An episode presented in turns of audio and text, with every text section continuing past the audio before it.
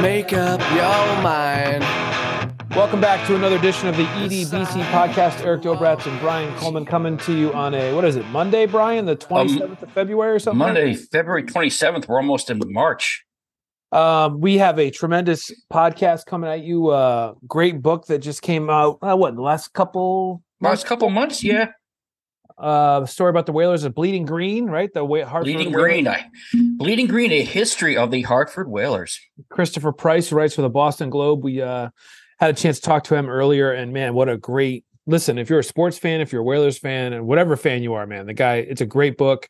It was a lot of fun to read, brought a lot of memories for people from Connecticut who grew up watching that team. And even if you weren't a fan, and I only went to the time uh, we mentioned this, I I only went once to a Whalers game, so I don't I didn't have a lot of um, memories with it, but he really did a nice job of uh, sharing with us lot of behind the stu- scene stuff, and it's a really a good book. So we'll get to that in a second. But first, Brian, you know, listen, it's a slow time of year, but I had a lot of fun listening to your dog in the background there bark. Yep. Control your animals. What, what is going on here? Jeez, Yep. unbelievable. Probably some, you know, it's Girl Scout it's cookie season. Some Girl Scouts selling cookies. Just trying to keep us safe here at the uh, Coleman domicile. And your house is an easy sale. Let's be honest. Oh, please, yeah, I got you know. Talk about we, the we uh, got them if you need them. Major League Baseball has some new rules, buddy. What did you think?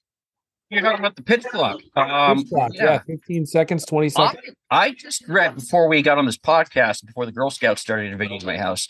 I just saw a note from this weekend, which is like the first full weekend of, I guess, a full spring training game Yeah. slate of slate of games. And the Mets played two over the weekend, and I played three over the weekend. And I don't know the exact number, but average. Long story short, if that's possible at this point, the, the average of those three games is about two hours and, and thirty minutes. Yeah. I heard think that's 36 phen- I, I love it. Yeah. I love it. And listen, it's Um, training, so you got guys swinging at first pitches, and you got a lot Sure. of minor leaguers that, you know, yada yada. And the other thing is, I watched about uh maybe a half an inning of the Yankees yesterday at work, just because I, it was on in the background. I didn't even turn it on; just the the the net Yes Network was on or whatever it was on, Mhm.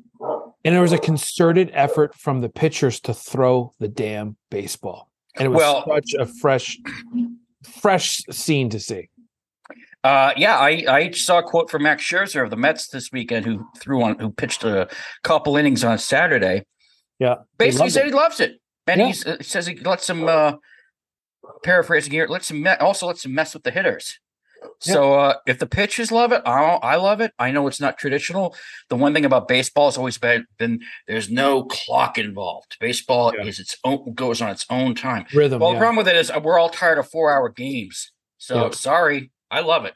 I hope And listen- hope bleeds into the regulars. I hope these times you mentioned spring training, but I do hope these times maybe a little longer, but I hope they bleed into the regular season. They will for sure. And, and I hope for once baseball is actually a trendsetter because I can't tell you, Brian, uh, college basketball is like college football now. Oh my the goodness. games last forever. I don't know if the commercial breaks are longer. There are a million fouls. Oh, the Teams replays, Eric. Too many replays. timeouts. It- oh, the replays. I was at Albertus Magnus taking on St. Joe's Division three game basketball game yesterday. The winner gets an automatic bid to the Division three NCAA tournament. Mhm. Great game. Came down to the final minute. But this is a Division three game, and they actually inserted media timeouts for some bizarre reason, which they never do. I don't. The game wasn't televised. I, I was televising it basically on my highlights later that Right. night. Um, but the game took two hours and ten minutes. Division three game.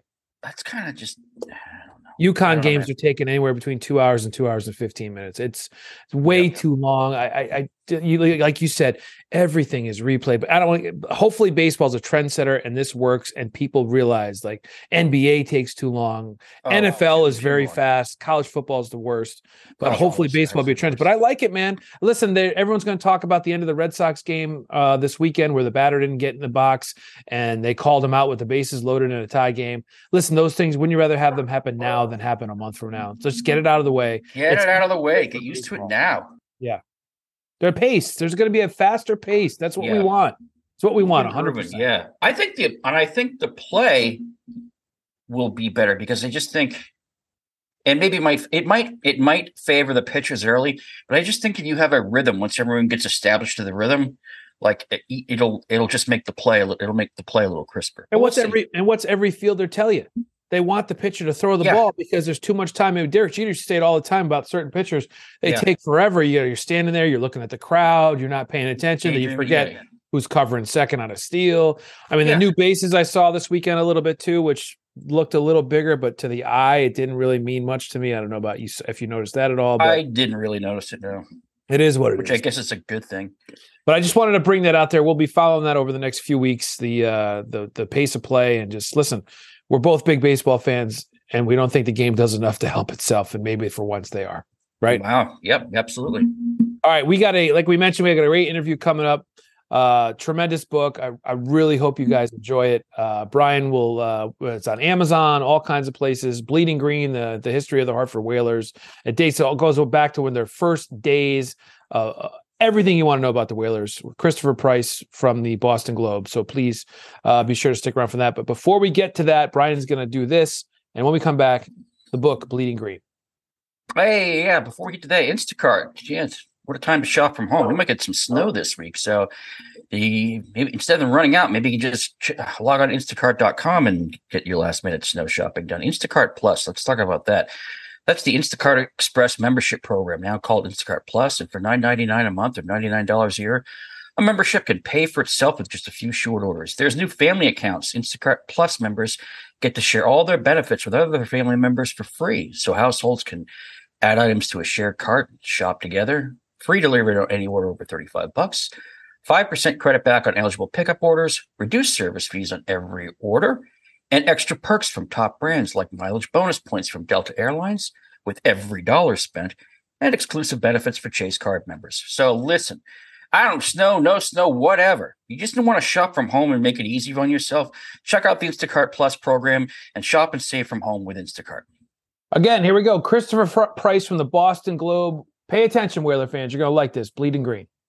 Well, Christopher, just first of all, this a pandemic project, and let's give uh, behind every successful man is a good woman, and this was the wife's idea, right? Exactly. I w- we were sitting in the living room, literally. I think it was in the summer of 2016, and we were just tossing around book ideas. And she says, "Why don't you write a book about the Whalers? You always get such a great reaction, you know, when you wear wear a Whaler cap or T-shirt or talk about the team." And it took me literally a half a second to say, "That's absolute genius." So she likes to say, you know, we we have her to blame for it, but uh, you know, honestly, it, it was it came out of an idea just kind of sitting around in our living room, and so it was it was so much fun to do.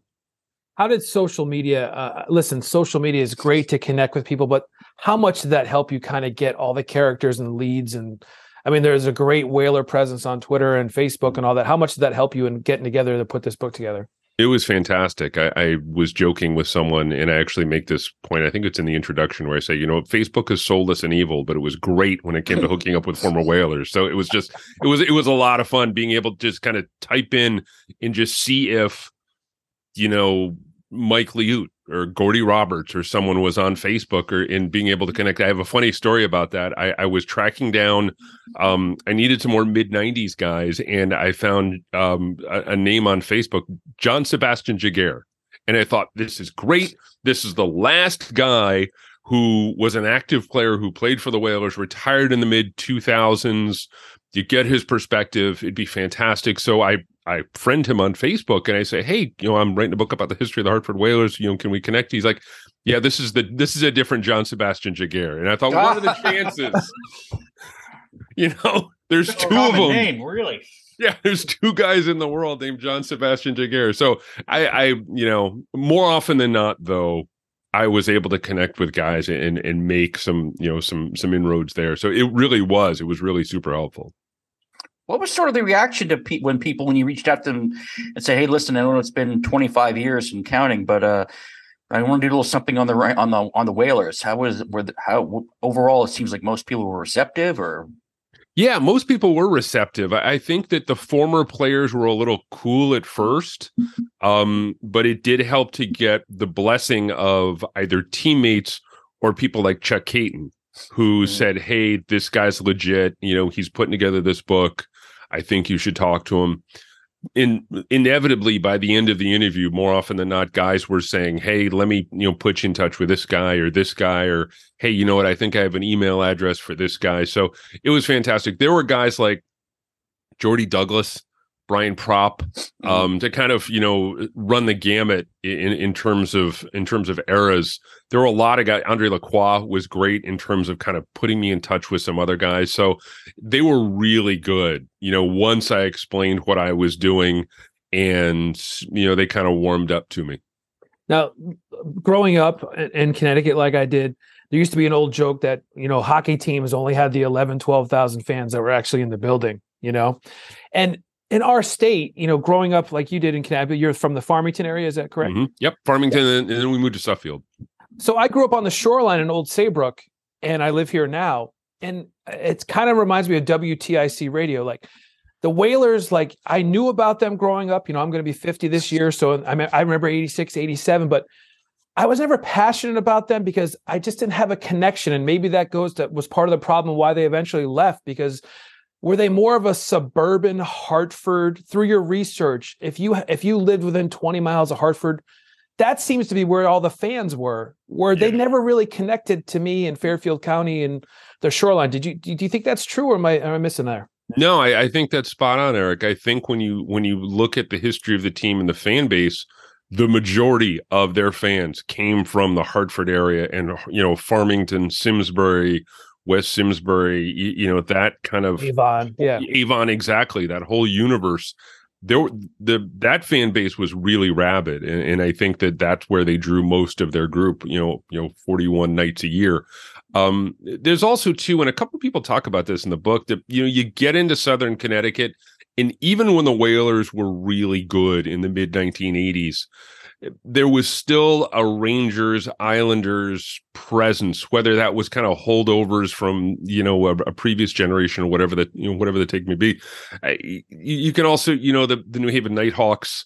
They Mm. they did draw some people there, and so I think when you got into that part of the when you got into that part of the state, you know you're you're kind of you're kind of encroaching on you know the again the the you know the Rangers and the Islanders. So I, I think that played a role in it. I, I think that's a great point. I think that's really interesting. I will say this though, when it comes to the fan base, I always go back to the line from Dom Amore mm-hmm. who said that look, you know, they they didn't have their hooks in a lot of people relative to a lot of other fan bases, but the people they had, they really had. It was in a lot a lot of ways that same 12,000, 13,000 people there every single night on Asylum Street rooting for that team.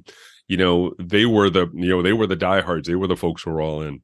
and i still get emails at work now mm-hmm. 25 26 years later from whaler fan bases saying hey you need to cover this you guys need to do a better job at channel 8 of advocating for the whalers to come back and i'm like mm-hmm. geez this is 27 years ago Yeah, and, and that's one of the things too, Eric. That, that's fascinating. That I think that I even underestimated a little bit. That that there is still such a passion for you know for for the team. And look, a lot of it's nostalgia, and nostalgia is a really powerful draw.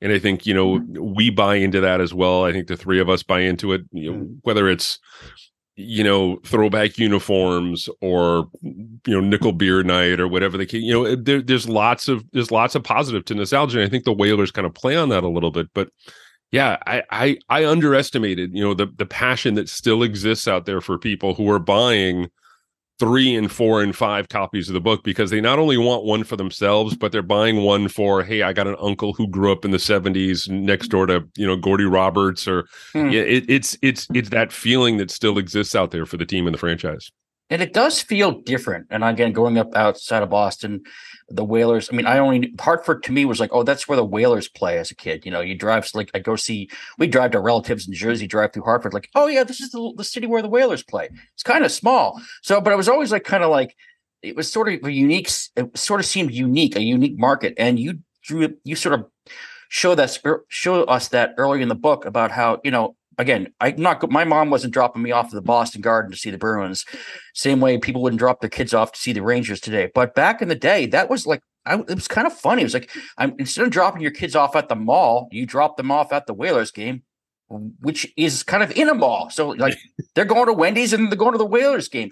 I mean, how did how did you explain a little bit how just how how unique Hartford was?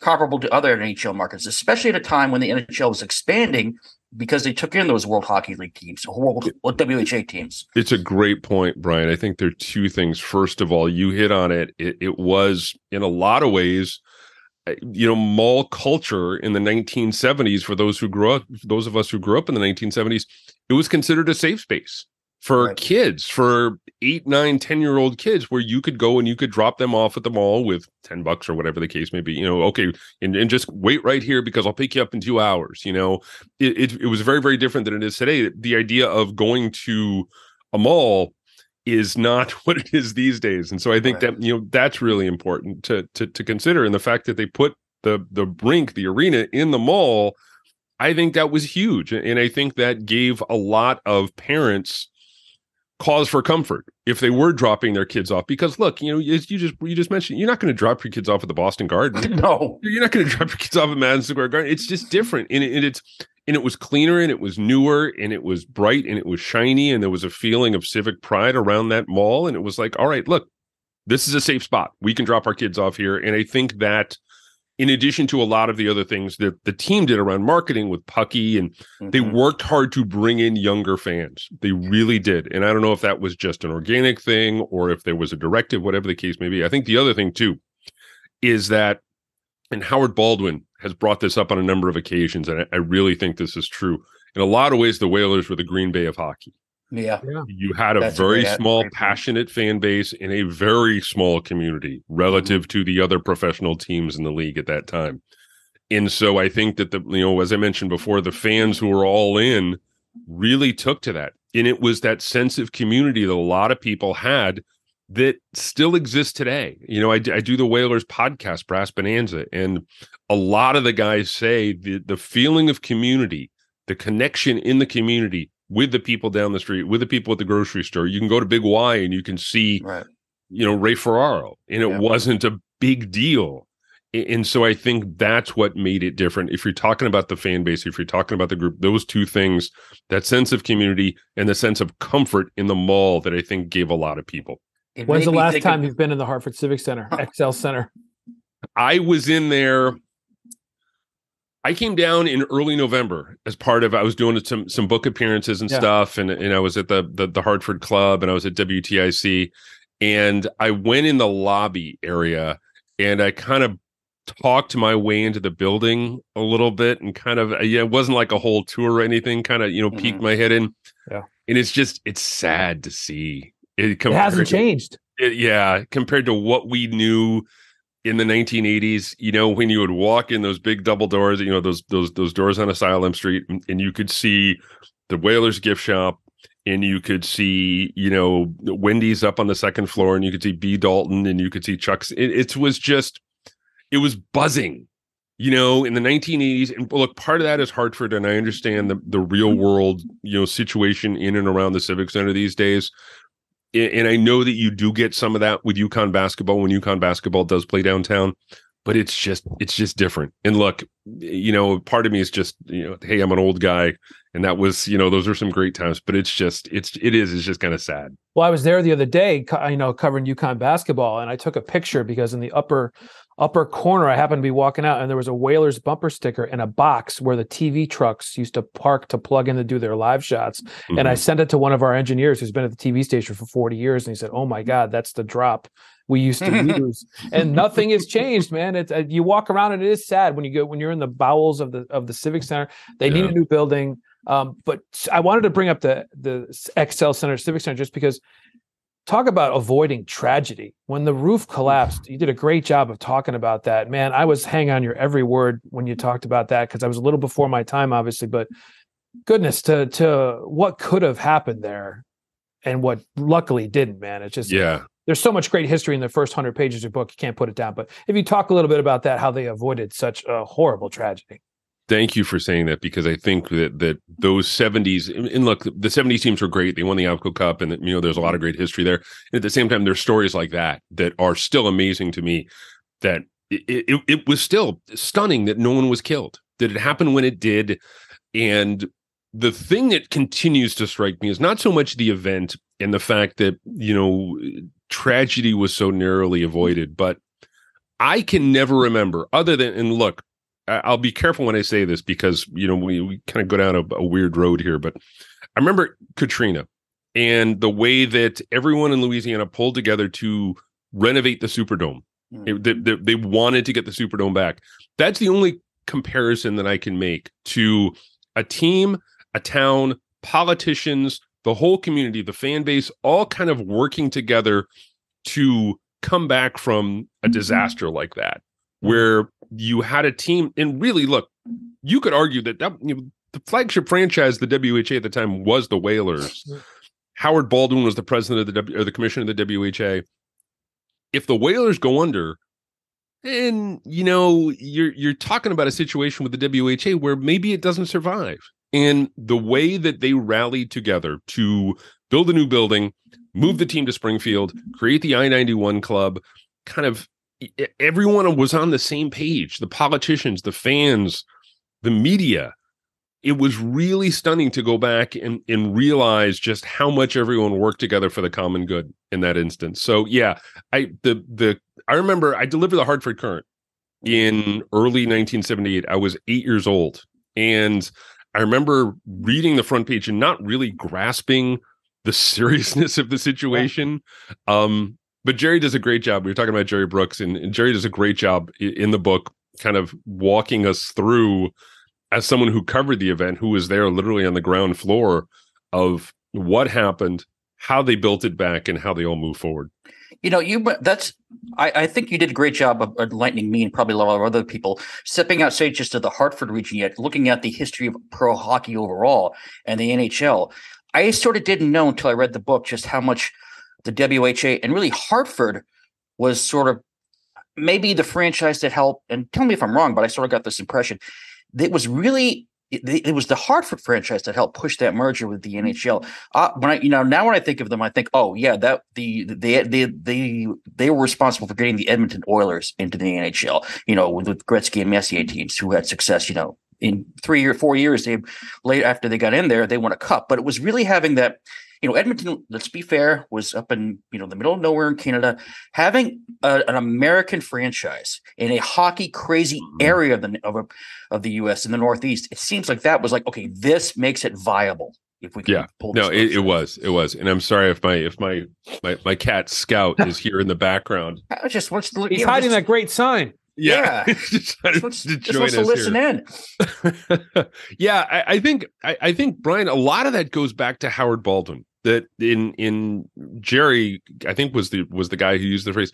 Howard Baldwin has a lot of kind of Harold Hill in him, you know, from mm. the Music Man, where he's kind of rallying everyone together and kind of, you know, you you you feel like you want to follow him. He's got the charisma, he's got, you know, some deep pockets, he's got some bold ideas. And Howard was the guy who pushed it through in a lot of ways. Howard was the Howard was the not only the leader of hockey in Hartford and the history, you know, you can't write about the history of hockey in Hartford without including Howard Baldwin in the first paragraph, but he also was the guy who in a lot of ways by hook or by crook kind of you know pulled the WHA along, especially when it was struggling. You know, he he's the guy who coordinated with the NHL on a lot of levels to help really make the merger a reality. And so I can't say enough about Howard. He was great with this project and he was he was mm-hmm. fantastic, but he was the guy who really made it all happen. And if it wasn't for Howard Baldwin, you know, you could say, well, you know, maybe someone comes up, maybe someone appears in Edmonton or someone in Quebec or, you know, someone kind of moves the whole thing forward. But look, Howard was the guy. And and if if you want to, you know, thank someone for bringing not only professional hockey to Hartford, but the NHL eventually to Hartford, Howard your man. We talk a little bit in the book about the rise of UConn. And before you came on, Brian and I were talking a little bit about the Whalers leaving.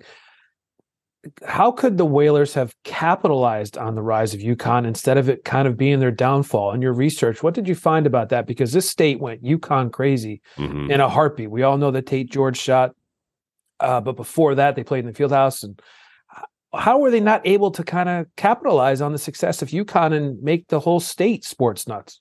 They picked the worst possible time to become mediocre, mm. really, in a lot of ways. And and I I think that there were three or four big things that ultimately led to their leaving. But I think the rise of UConn was one of them because honestly, if if you're WTIC, you know, if you're a TV station, if you're an advertiser, you, who you want to be associated with a winner. You want to be associated with a a successful franchise or a successful program.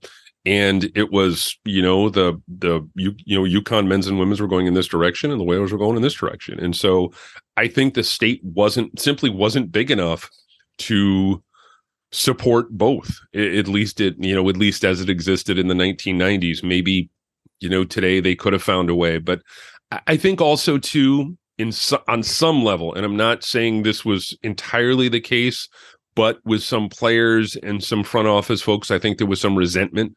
The fact that UConn was successful as it was, and they were knocking them off the front page, and they were knocking them off the leads, you know, the the the lead story in the sports cast, and, you know, and they were getting the lion's share of coverage. But honestly, at the time, you have a national championship program again, the men's and the women's, and you have a fourth place hockey team. You know, as a reporter, I know who I'm going to be more inclined to cover. I know who's going to, you know, move the needle or sell more papers or you know help me with ratings it's going to be the basketball team and, and, and so too. Yeah exactly so I, I, it really was it, it was I, I, think eric I, I think it's a it's it's it's a great point. and then ultimately too and kind of talk about this in the book a little bit that you had superstars from other teams start to see that Mm. Hi, how you doing? As the cat uh, jumps in again. exactly. That's here, great. I'm going to put him on the floor here. That's all right. There we go.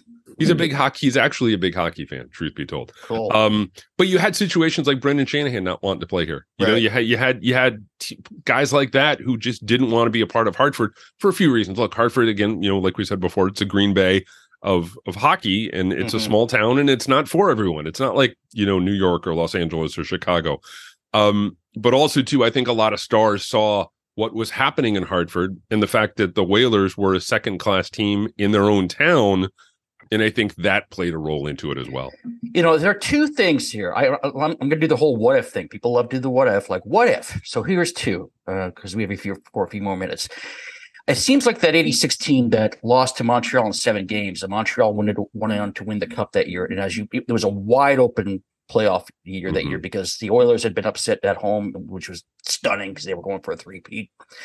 And had they, what happens if the Whalers win that game? They could, they legitimately could have won, you know, at least gotten to the Cup Finals. So, like, what would happen? What happens if they had moved on? And then the other one, again, this is a two-pronged question, I guess does it affect the future if they have success that you know may, maybe have a real parade instead of having parade for a quarterfinal loss what happens if they don't if they don't make that trade of mark if they don't trade ron francis and oh oh I just I, that's somebody who hates the Pittsburgh Penguins. That just put them over the top. It did. What, it what, did. hits a nerve. That trade hits a nerve with everyone. Yeah, oh, it, it, really, really did. I, I think both. The, I think you could look at both of those as as major pivot points in the history of the franchise. I, I think first of all, as you mentioned, losing to the Canadiens in that fashion, when you saw the rest of the playoff field that year, multi- yeah, multiple guys I talked to in the book, um, and forgive me, I forget who it was who brought up who was the first guy to bring it up, but um, they'd crushed Calgary in in both games that mm-hmm. season you know, they they put like an eight or a nine spot up on Calgary when they went out to the Saddledome to play that year. And everyone who I talked to on that team firmly believes that they could have beaten Calgary. And I think I think it was the Rangers who were in the next round. Yes. Yep. And they and they crushed the Rangers mm-hmm. Over the course of the year. And so you can make a real argument, Brian, that the history of hockey in Hartford is changed dramatically, even if they get to the Cup Finals. That gives them a greater sense of legitimacy and it gives them a greater sense of you know it gives them more gravitas in in, in the league. And you know mm-hmm. it earmarks them as one of those great young teams that are on the rise. It would have been the only time they really had national exposure. Yeah. even you know now yeah. you're you know now you're in the cup finals. That makes the, even if hockey's the fourth of the big four in, in the us that still makes the front page of the uh, the USA Today. Yeah, the, yeah, the and, and, sports and it, red section. Exactly, exactly, and it gives them a sense of credibility that maybe they didn't necessarily have before at the NHL level. The other thing too, you could draw a line. that we mentioned the Tate George shot. That happened in 1990. Yep. Uh, you know, almost 12 months later, the Ron Francis trade. It was a series of events that kind of ultimately doomed them. The other thing too, and I talked to Viv Bernstein, who um w- was great with the book. She she said that she brought up a great point. She said, "You're Ron wanted to play in Hartford. Yes. He was the rare superstar who loved being in Hartford, who wanted to be there. And he was a magnet for guys. other players wanted to play with Ron Francis, and they said, "All right, well, if he's in Hartford, we're going to go to Hartford. We're going to play with him. We're going to like playing with him because he's building something." When you when you trade him, you not only take away the on ice impact, the very obvious on ice impact, you lose a superstar who wanted to play in your town, and you know, that I- was absolutely debilitating. I should explain this again for folks who maybe don't realize or don't know the background of it. If you're a baseball fan or especially a Mets fan, think of it this way. I'm not comparing the two in terms of their abilities as players, because one was a no doubt Hall of Famer and Francis had a very good career. It's the Mets trading Tom Seaver. Mhm. Francis was the first homegrown star the Whalers had. You know, he was drafted. They wanted to get Bobby Carpenter. They had to quote unquote settle for Ron Francis, and he was the face of the franchise, and it just ended. And much like uh again for baseball fans, that's the comparison. Just think about that. So much the way Seaver never should have been traded, it just it ended poorly for Francis and Hartford. Yeah. Yeah, and, and, and like you said, it was the trade that put the, the Penguins over the top. You know, you have to go back to 1991 to remember. Oh yeah, Mario Lemieux had never won a Stanley Cup. Mario Lemieux had struggled. You know, his teams had struggled in the postseason until they bring in a guy like Ron Francis. And look, I'm not saying he was the only reason that the you know the, the Penguins ended up winning back to back, but Mhm. you know, it's not coincidental. I'll put it that way. And, and to to trade away a Hall of Famer in his prime is absolutely criminal. Absolutely. And let's, I'm again not getting too far deep into this because it's been 30 years, but the return wasn't great either, which often often happens when you Yeah. in any in any sport when you trade. Yeah, and, it, and it's tough. Look, John Cullen. I, I talked to people about him. He he refused. He he didn't want to talk for the book. Which look, I, I understand. Um, but a lot of people said that it was too much to put on his shoulders. It really was. It was a difficult situation for him to walk into, and and so. But yeah, the the return was not great by any means. Final uh, minute here. Peter Karmanos, a name that you know Whaler fans don't want to talk about, but was there anything the state could have done to have kept the the the Whalers in Connecticut, or was he just asking for the moon and the stars, knowing he was leaving? And he was asking for the moon and the stars, knowing he was leaving, and it was under the auspices of growing the game that the league was more than willing to move them to Carolina, a quote unquote warm weather market, warmish weather market, um, and and it was it, it was done by that point. I, I think the damage that you know started under Richard Gordon, the trades, you know the the personnel missteps eh, that that all kind of came to a head with Karmanos and and the team was ripe to be moved at least at that point. So I I think Karmanos, Gordon, and Gary Bettman all bear some responsibility for for you know the, the way things ended in Hartford. yeah, if the Well- league wanted them in Hartford, they would still be. Yeah, there. Exactly. You know, you look at and, and look, I'll go back to this every time. You, you know, you look at the the Phoenix situation with the mm-hmm. Coyotes and it's a you know, mess. Yeah, it's a mess, and they're and the league is doing everything they can to keep them there.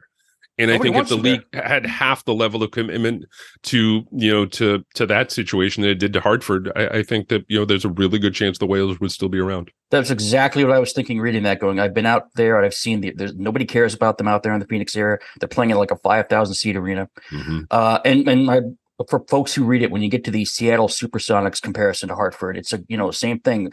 When a league or a commissioner doesn't want you, doesn't care if you leave or not, and wants you to, to help you move, you can't. There's nothing Yeah. in Hartford. I don't think there's anything the the officials in Hartford could have done. I have, so we have to ask the last question, Eric. Again, Yep. which you've been. I'm sure you've been asked this a lot. A lot. People still bring it up. Is there any chance that Hartford sees NHL hockey again? I think it's awful tough. I, I think that you know a lot of things would have to happen. Um, I personally believe that that I think that the you know if if it is going to happen, you need first of all you need a hedge fund billionaire who is hell bent on returning hockey to Hartford, Yep. who like us grew up around the teams in the seventies and eighties and has a couple billion dollars to spare. I think the other possibility is you can partner with one of the casinos. Look, you know the Mm. the Hartford Whalers don't necessarily have to play in Hartford. The San Francisco 49ers play sixty miles outside of San Francisco you know, I, I would love the idea of renovating the XL Center and bringing hockey back downtown, but I don't know if that's financially viable if you're talking about an NHL team.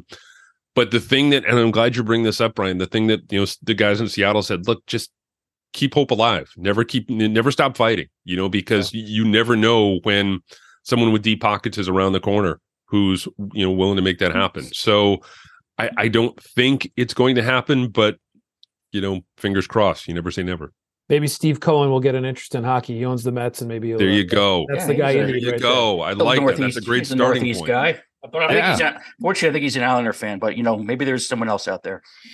Well, listen, we kept you way too long. I, I, again, I, No I, worries at all. My I, pleasure. I took three pages of notes because uh, I I really couldn't put the book down. I learned a lot. If you're a Whalers fan, I mean, this is a, a no doubt about it. Where, where where's the best place to get your book? Uh, you can get it on Amazon. It's it's available at all major bookstores. I just did a signing uh, at RJ Julia down in Madison, Madison. yep. Great Sure, yep. bookstore down there, uh, and they still have some copies of signed books. So if you're interested in getting a signed copy, you can go to rjjulia.com. That's rjjulia.com. You can also read my stuff um, in the bostonglobe.com. I do some stuff for them, and I also uh, you you can follow me on social media at C Price Globe. So, Brian, did we tell you that he was going to be good? Did we tell the people out there he was going to be good? Yeah, you know, we try and give the people what they want. And if you're a Whalers fan that still gets has a little green running in those veins, this is what you want. Go get that book. Be a cheapskate. You can find it on Amazon, you know, Barnes and Noble. There's he mentioned RJ Julia, which is like a great little bookstore here in Connecticut, been around forever, er, or forever. But if you got a little bookstore in your hometown, you want to give a little love, go buy the book and you're gonna you're gonna enjoy it. All right. When we come back, you got a birthday list. You also want to mention MASH, that turns 40. That's hard to believe. I remember watching that. That's, I that's do too. Unreal. unbelievable. Uh, we're going to take a quick time out. We'll come back. We'll do all that, Brian. All right, all's well. We'll talk about it every week, but it's so important. Good night's sleep. It's important to save money without sacrificing that all important quality of sleep. That's good for us all. Also believes in the power of a good night's sleep for everybody. It's been the guiding principle since they launched. These are products that feature innovative technology, unbelievable comfort and support, all without deflating your wallet. So designed to make good sleep accessible to all, the Allswell features hybrid mattress technology with memory foam and individually wrapped coils for a winning blend of comfort and support. The goal was an affordable mattress that has quality and luxury. The Allswell Queen, that's a queen size mattress that starts as low as 345 bucks. Man, that is a great price. It's been like that way for that way for a while. Plus, you get free shipping, 10 year limited warranty, and a 100 night risk free trial. One more way to save if you listen to EDBC podcast, and I know you do, click on any one of our episodes, whether you get us on Odyssey or on the iTunes app or uh, Spotify, wherever you get the EDBC podcast, click on any one of our episodes. You'll see a link to allswellhome.com. You click on that link and start shopping. You're going to get 15% off your total order when you're done. So remember, sleep, shop. Wait, let's do this again. Sleep, save. You know, I these. I, sometimes these reads just bleed into my brain. Sleep well and save well with Allswell. Hey, listen, we could be a lame podcast and just tape those spots, but I like I like you doing it live. Yeah, because I do it live. yeah, I do it live. Do it live. That's what they say. I Hey, listen, write it, but I do it live. Before we get to birthdays, uh MASH, one of our, our favorites. It's funny, every time that that is on, as long as it's the Henry Blake years, I watch it. Gotcha. Yeah, I know all the jokes, but I watch it every time. Yeah, I love the fir- the early years of that. After that, later years, not so much. Mm, Whatever. But you know, The tomorrow. Yeah, tomorrow, and we're taping this on Monday, the February twenty seventh. But tomorrow, Eric, February twenty eighth, is the 40th anniversary of the final episode of MASH. Uh, goodbye, farewell, and amen, which I remember watching with my parents as a kid, or like 10 or 11. I guess I was probably around 10 years old. Uh, and it's still the highest rated non Super Bowl television broadcast in history, which is also unbelievable, and probably is not going to ever be knocked off that perch. Yeah. Just the way t- people view TV shows now. And there's so many more choices. There's pr- probably not a show that just sort of like sucks in the whole country the way that finale did. So that I thought that was an interesting tidbit 40 years ago because it doesn't seem that long ago, and it also makes me feel old. Yeah, well, well that's easy. I mean, just Yeah, sure. walking down the stairs in the morning is Yeah. problem. Mhm. So. But yeah, it's funny. Uh, we mentioned I love those early years. I don't like the later years. Uh, I think I think they went on a little too long. But again, like you said, I think Seinfeld was probably the most recent show that had a big finale. But again, the way the world works right now, you're not going to get those numbers. So I Right. totally agree. I can't think of anything else on TV right now that would. Is there a big show on TV that I'm not thinking of that we all watch? I, I don't Not know. really, right? There's no Not point. really. Plus, you know, it's just sort of like I think even if people weren't like diehard and Mash viewers like you and I, like by the like you're. I mean, you're right. The Korean War was not. I mean, it lasted like about two years. Somehow they made they made an 11 year TV show out of a two year war. Yeah. Um, so, but the but, but I think that probably drew in like a lot of casual people. Whereas I don't think now because TV, there's so many choices between. I mean, who we don't. You and I don't even watch broadcast shows anymore, or my kids certainly don't. There's just so much more, cho- many more choices. I don't even think the curiosity factor will come into play like it did four years ago. Where Yeah, we're was- watching kind of everything an event. Yeah, everything we're watching on streaming. I mean, I'm watching Full Swing on Netflix. By the way, I don't know if you've seen that yet. The golf. Yeah, is that the golf? Uh, yeah, I want to watch it. It's on my uh, my to do. I have not seen it yet. Uh, I watched the first one, and I think I started the second. They're about 45 minutes long. Uh, well done. Yeah, it's something definitely watch. Probably should try to get someone on about that because now we're hitting the golf season. The Masters Yeah. coming up in another month. So Yeah, it's coming up. uh, It's coming up fast. Yeah. Um, and that was like, you know, I was also thinking, like you said, like staying up to watch that. Like you had to stay up and watch it. Like, okay, it's a school night, but you'll let you stay up tonight. There's no DVR. I don't think we had VC. I don't think we had a VCR yet. So yeah. wild old time TV. All right. Well, we got some old time TV characters in your list of birthdays Oh, this week, We Brian. sure do. Uh, uh, one of my favorite shows of all time is going to lead us off with one of the great characters from the show. You're gonna have to help. I know the character.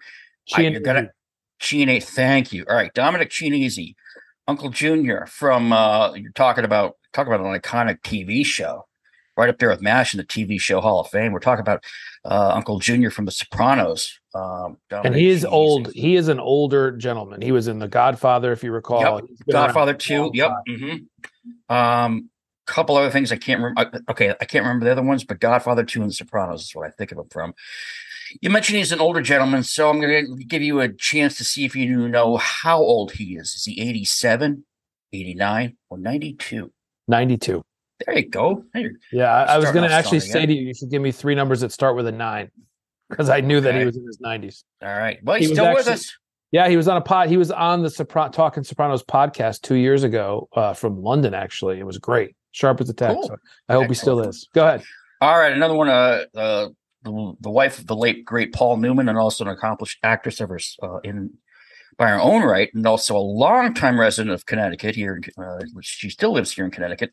Joanne Woodward does a lot of work with the uh, Westport Playhouse, still down in Westport, uh, and she's with us and celebrating a birthday this week. Uh, now, Eric, is she 88, 91, or 93? I'm going to say 91. Ooh, she is. She's got one. She's got one year up on Dominic. She, Joanne Woodward is turning ninety three. Yeah, I knew that she was in her 90s. I just didn't know how old she was. But had a great, great life. Did a lot of, as you mentioned, a lot of great charity work. The Hole in the Wall gang, all that stuff. Good for her. Yeah, absolutely. All right, back to the acting world, and another guy who I I always I always enjoy this guy's work. Even Yep. in, even if I see him in a movie or show that I'm not a huge fan of, he's terrific in it. It's kind of like the quintessential character actor. Did you see the Uh, night of on HBO? Loved it. I was just going to mention that. Okay. Yeah. Now, you now I'm talking about John Turturro, and you know there's a Sopranos tie into that that we Very. I yes, I do. James Gandolfini was was originally cast in that role. Correct. And then uh, and tragically passed away. But Yeah. John Turturro really good in that role. I mean, I Quiz show. quiz show. Uh, we love Rounders. I mean, I think the first role I saw him in was like to, was in To Live and Die in L.A., one of the great underrated movies of the '80s. A whole bunch. Miller's Crossing. I loved him in. Um, I could go on at Big Lebowski. He's great, but he's also you know getting up there, but he's still doing work, doing quality work. So is he uh, 62, 66, or 71? I'm going to go the low end here because I'm not 100 percent sure. I'm going to say 62. You should have just hedged your bets and gone in the middle. He's All turning right. he's turning 66. Yeah, another guy's been around. I mean, was he in Do the Right Thing as well back in the day? He was. No, Yeah. Nice call. Yeah. And, and always from good. what 87, something like that. Like late 80s. Yeah. Um, All right, that makes we're sense. talking about that high school, uh, that movie. But That's yeah, I mean, he, 35 he ago. picks his projects well, well, works with good directors, good writers, good scripts. Uh, you know, and talk, uh, now we're going to go, we're, the last two in like a little, little turn from the acting world. Your We're gonna go favorite to- singer? We have to. Include Yeah, I know. I. I couldn't make the joke fast enough, so you took it. And I think this guy lives in Connecticut, He or at does. least he used to. Yeah, uh, he's a crooner. Uh, Michael Bolton, all his big hits, you know, soft, Name soft two- rock singles. Name one of them. Go ahead. I- I don't know. He covered a bunch of songs. Go right? ahead. Name his biggest hit. It's your wedding song. Crying out loud. What's my wedding song? Oh, it was "Come on, Feel the Noise." That's right. That's what. you Oh yeah, yeah, yeah. That actually was. Uh, yeah, that's true. I have no idea how old Michael Bolton. all right, let's let's move on because we're slowing things down. Oh, well, we'll take a guess. Is he 60, 65, or 70? I give you a wide range. there. 70. 70. Boom, boom goes the dynamite. Yep. All right.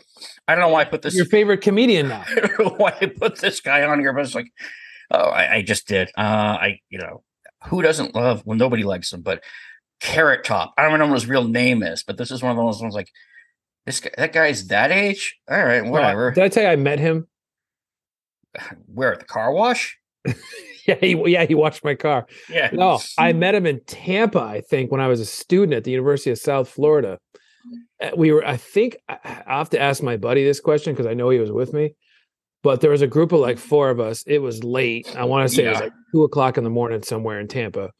You know, been out on the mm-hmm. town for a bit, feeling good. Yeah. And he- we saw him in like a lobby or something. We were going into, I, I don't know, I'll have to get, the details are very fuzzy. But I alls I remember was he was scared of us wow. because we were joking around with him and he was doing he was like joking and he loved us. And then we were doing material and like ripping on him. Oh, he like got mad. It- eh, because we were making ourselves laugh at us making fun of him. But I love that. You, I love this because we. I love these. I love the Eric Dobrat celebrity encounters. It's been a while since we had one on the on the podcast. So nice. I yeah, look at that. I, I chose wisely so we could have another Eric Dobrat celebrity yeah, I'm sorry. It's, I'm sorry. No, I loved it. That was great. You're intimidating Carrot Top in uh, you know Tampa, Florida, in the middle of the night. I mean, this is you know, yeah, this so this is 23, you know, 30 years ago, 32. well. Then let's segue into the Yes. into his, his go age. ahead. here. Now I'm going to get a good guess. Is he 53, 56, or 58? I'm going to say 56 because I was going to guess 57 without if you didn't give me any numbers. So go ahead. Geez, you. Uh, I don't know. I mean, you didn't really. You were so so this week. Uh, he's 58. I, I mean, geez, it's not like you gave me. I mean, why didn't you do 57? Why don't you do 56, 57, 58? Jeez. Oh, I mean, come just, on. Just make a de- Unbelievable. God. You met the man. You it. Probably should have gotten. You know, should know. what- Maybe have a better idea how old he is. Oh, you know what's funny though is you look at all these. Think of all the people you've met in your life, Brian, over the years, and, and now it's all about the selfie. When Ugh, back then, when back then it was about It's the true. memory. It's, back then it was all about the memory. yeah. Now it's about the selfie. Now, you, now you meet Carrot Top, assuming he doesn't run away. You know So my favorite self- selfies of selfie all one. time? What's that? Darryl Strawberry, You and Darryl Strawberry. You've got a lot of selfies. To, you know- 1987. Me and Darryl. Oh, before you were like Mr. Famous Connecticut sportscaster guy. Yeah, I oh, was at wow. spring training at Tinker Field in Orlando, Florida. Darryl Strawberry. Wow. Yep. So Well, anyway. well, you didn't call us. How was it a selfie in 1987? Did some? Did you take like a Polaroid and like like hold it up or? I held. I so we had some sort of throwaway camera of some sort. Yeah. He was signing autographs. I think I've told you this before. He signed a couple of autographs for me. We we didn't know we were going to a game. Mhm. Uh, we were in Florida on vacation at Disney. We didn't know we were going to game. We walked up to the front door. My dad, it was the five of us, and my dad said, "Hey, we're just we're just showing up unannounced." It was literally like 25 minutes before the first pitch, and he said, "Do you have any tickets?" And the five of us are standing there, and the guy goes, "As a matter of fact, I do." And it's it's such a good story. He goes, "These five people I know aren't coming today. They were front row seats behind the uh, on wow. deck, on deck circle at the Mets game. So it was one of those things where you're like, whoa. So we went down and Darryl signed autographs. And on the second autograph, I will find it somewhere. Darryl's penmanship goes he he goes quickly up a little bit. There's a mm-hmm. mistake in his signature because while he was signing it, Darryl had been going through some domestic abuse off season with his then wife, Some issues, yeah. and someone yelled, "Hey Darryl, how's your wife?" while he's Ooh, signing my autograph. And so hit the so the pen jerks for a second because he looks up when the guy said it, Wow. You know, like he was going to go into the stands and kill the guy. So that would have been, which also would have made the papers back then. yeah, Uh, exactly. but, you know, there's not often. I mean, this is a good. This is a good podcast when you can mention a carrot top uh, encounter and a Darryl Strawberry encounter, both within five minutes of each other. very diverse. We're very Yeah, we're giving people some content this week. You know what I mean? Good stuff. All right, well, we're going to do it again next week. I don't know what the hell we're going to talk about. We'll have to find Find out out something. or, you know, we'll find something. We'll figure it out. Yeah, Anyway, baseball. You know, baseball coming up. We're gonna be next weekend's the first weekend of March. March Madness is gonna be crazy. You're gonna be crazy flying over the state, but you got high school playoffs. You're gonna have some college tournaments going on. Some and uh, UConn has righted the ship in men's basketball, by the way. Oh, they have. They're, Yeah. going to be a dangerous out. Watch them get lose in the first game. But the way it's it's going right now, they could be that 2:30 Thursday afternoon we talked about against Prov- against Providence. Yeah, that'd be a fun game in the Oh garden. God! They're- I don't want to go for they're. I want, I want to go as a fan and go throw down six or seven drinks. I would love to do that. I, might- I might do that. Hey, maybe I'll take a day off. So yeah, that'll be fun. And uh, yeah, they're they're rounding they're, they're they're rounding into form at the right time of year. So You got it. All right, that'll do it for this edition of the EDBC podcast. He's Brian. I'm Eric. Until next time, Brian, say goodbye. See ya.